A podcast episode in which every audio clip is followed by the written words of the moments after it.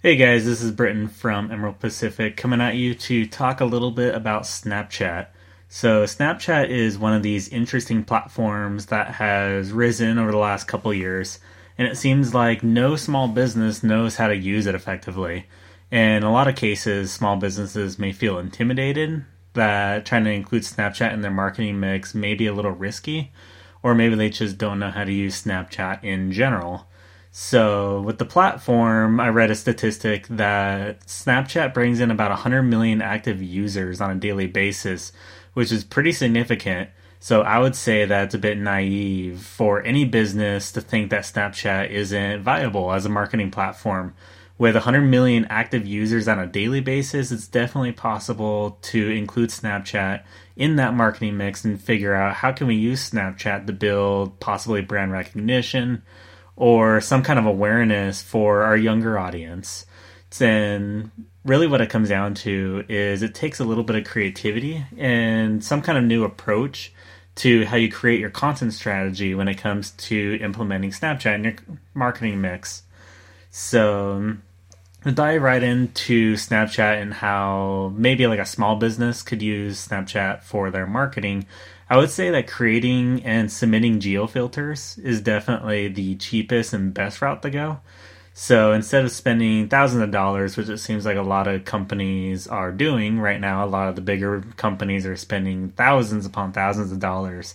I read some statistic out there that some brands are even spending upwards to about $750,000 a day on Snapchat just to advertise and get that awareness out there small businesses don't have the money to do that. So I would say that creating a geo filter and maybe mapping an area would be the best way to engage your audience. So I went through and kind of played with the geo filter designer kind of builder thing that Snapchat has. If you look up like business.snapchat.com, I believe is the website, or you can just go to snapchat.com and they'll have their little builder and how you can submit a geo filter for your business. Or you might possibly want to use it for like an event, maybe if you have like a store opening or some kind of flash sale or whatever. Geo filters are kind of a cool way to engage with your audience and get people interacting with you. So, in the first step, if you go to like snapchat.com and kind of go through and start building your geo filter, the first step is the design. So you uh, design your geo filter, and there's a couple ways you can do this. You can either design the filter within Snapchat, or you can upload your own PNG or your own transparent image of maybe your logo or whatever the design is pertaining to your business or your event.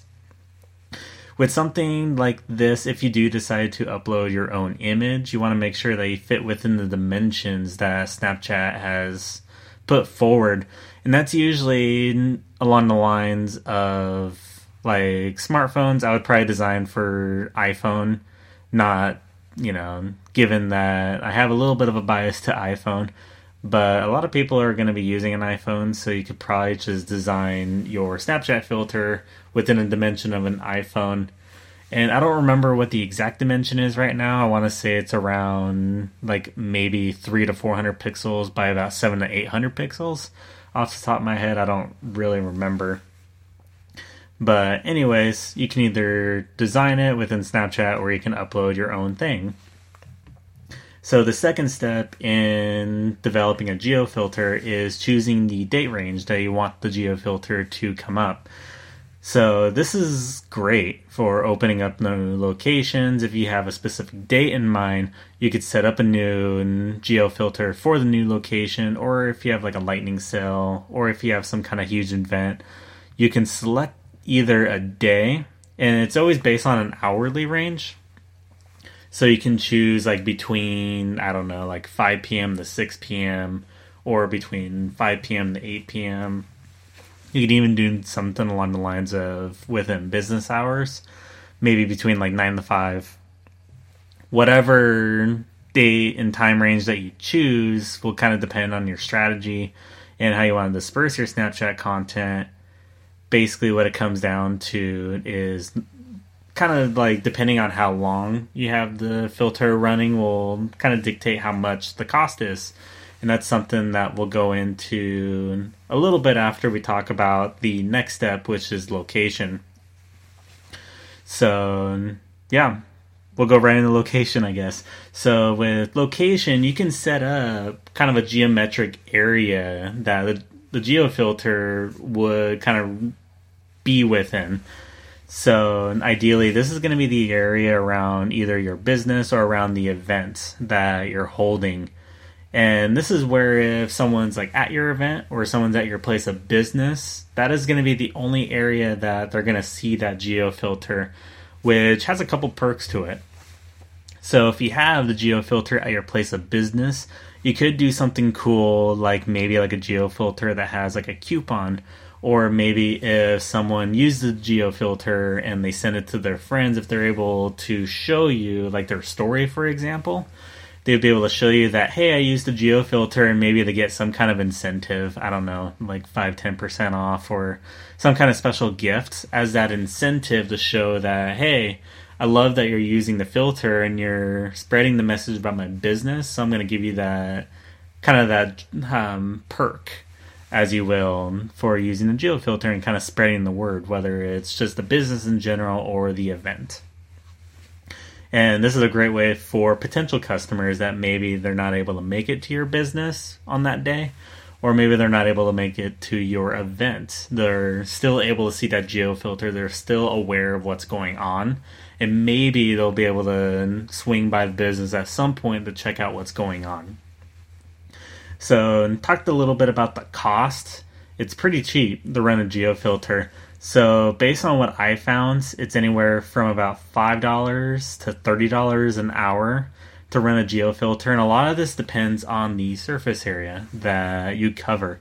So, in the example that I did when I was creating my own filter, I have this better documented on the blog post on impactdesign.com.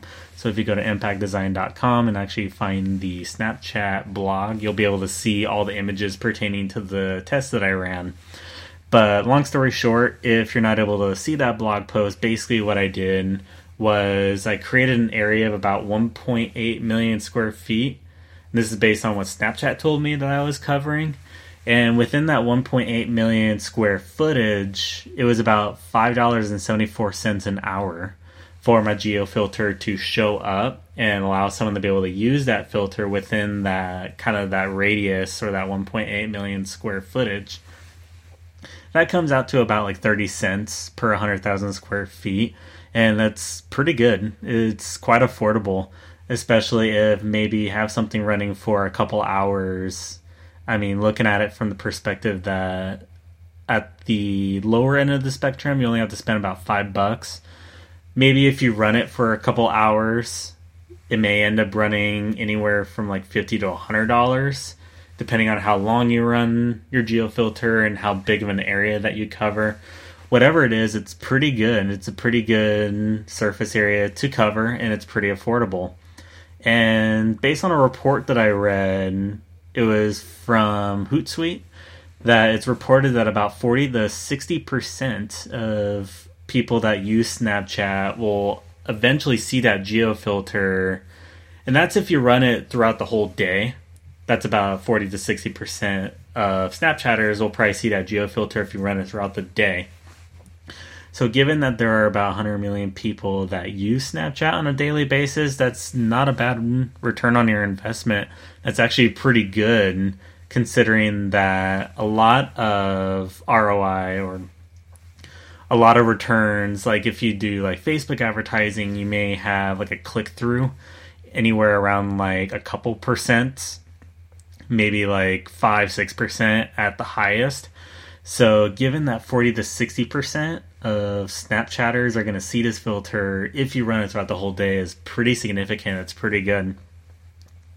So, besides the geo filters, there's a whole ton of other options that Snapchat has for advertising.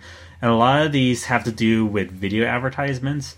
This is something I wouldn't necessarily recommend for small businesses because they can be pretty expensive I did kind of throw out that number earlier that some businesses are spending about $750,000, and a lot of that is within video advertisements. However, not to discredit video advertisements, they are pretty effective. And there's specifically a test that was ran by Adweek that basically what happened was Adweek followed a couple different publications and businesses that were trying to use Snapchat videos and trying to use Snapchat video advertisements specifically to see how effective they were. And to give you a little bit of insight as far as what businesses did, Adweek found that about 68% of businesses use Snapchat video ads and had some kind of prompt to take further action whether it was swiping up on the advertisement and going to a website, or maybe being directed to a longer video. Between those two, that was about 68% of businesses were doing some kind of prompt.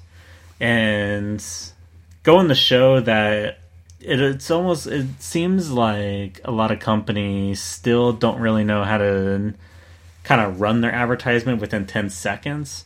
So maybe they have that prompt to maybe get someone's attention and bring them into whatever the brand is trying to tell, like what kind of story they're trying to tell, and trying to invite them to their website or to a longer video to learn a little bit more about what exactly it is that the brand is trying to talk about or the kind of story that they're trying to showcase.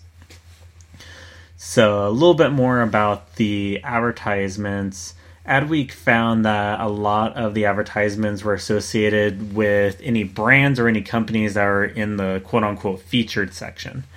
And in the featured section, these are different feeds that come from entertainment companies such as Comedy Central and IGN. And a lot of times it comes from like news websites as well, such as like Washington Post, CNN, New York Times. And these are typically the featured sections that a lot of people look at. And I did see that there were a couple sections for like Cosmopolitan, People Magazine, and Esquire. And these are brands that are associated typically with like magazines. And if you think about places such as like Cosmo or People and Esquire, they have a very specific demographic to them. In a way, they almost have a pretty specific psychographic as well that's something that could be a whole different topic within itself outside of talking about Snapchat. Anyways, basically, what would happen, or with a company that's looking at putting together a video advertisement, what they could do is figure out okay, maybe I want to put my advertisement in Cosmopolitan because I have the specific demographic that I want to target.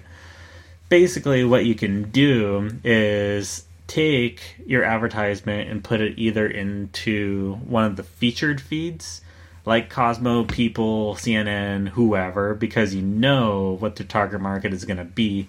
Or you could try to tailor it towards individuals, and usually this will happen if, say, someone's looking through all the stories. So um, a user may follow their friends and family that have their Snapchat stories, and those advertisements may be sprinkled in between all those different stories. So there's a couple different ways that you can advertise, whether it's through the Snapchat stories between like friends and family, or if you do it within the featured section of a specific publication. So the problem with any of this, and this is something that was brought up a little bit ago, was the whole 10 second thing, where literally the longest video you can put together is 10 seconds for Snapchat and for a lot of brands, that's not enough time to sell their idea or sell their story. So, interesting enough, Snapchat has been selling the idea to bigger businesses that they should really be buying probably like three of the 10 second spots and disperse them or kind of sprinkle them about over the course of a period of time or over the course of a publication's feed. So the concept behind this is maybe the company will start their story in the beginning of like a featured section feed, and then as the user progresses through the feed, they'll slowly uncover more bits of the story if they continue through the rest of the featured section. So the problem with this is you're relying on that user to be interested in whoever that publication's feed is for the longevity of all their content. And that can be a pretty big pill to swallow given that you don't really know if a user is going to go through all the content So a lot of this relies on the fact that you hope that your customer is interested in your story, but also interested in whoever that publication's feed is, and that they're interested in the stories that pertain to their publication as well. And then maybe at the end of the road, if they are interested in your ad and interested in everything that this featured feed has to offer, that they'll be able to get to the end of your brand story, maybe follow through to your website or to a longer video or whatever, make a purchase. There's a lot that's riding on it and hoping that the user is going to follow through and actually read everything and be interested for a pretty long period of time. So that's pretty much it for Snapchat. And I would love to learn a little bit more about maybe your experiences with Snapchat. Have you tried to use geofilters? What is your experience with it? Do you even think Snapchat is a reasonable way to market your business? So I'd love to hear all these different ideas, whether you send me a message on Twitter or send me a tweet or whatever at blawrence38, or you can send it to Emerald Pacific as well. There's also going to be the blog post that you can go on and comment on. You can see a little bit more about the um, kind of the example that I put together to learn a little bit more about the filters and see if it's something that is easy. So, yeah, either comment on the blog post, you can always comment on the podcast as well. Other than that, I hope you enjoyed this podcast and I look forward to talking to you guys again soon.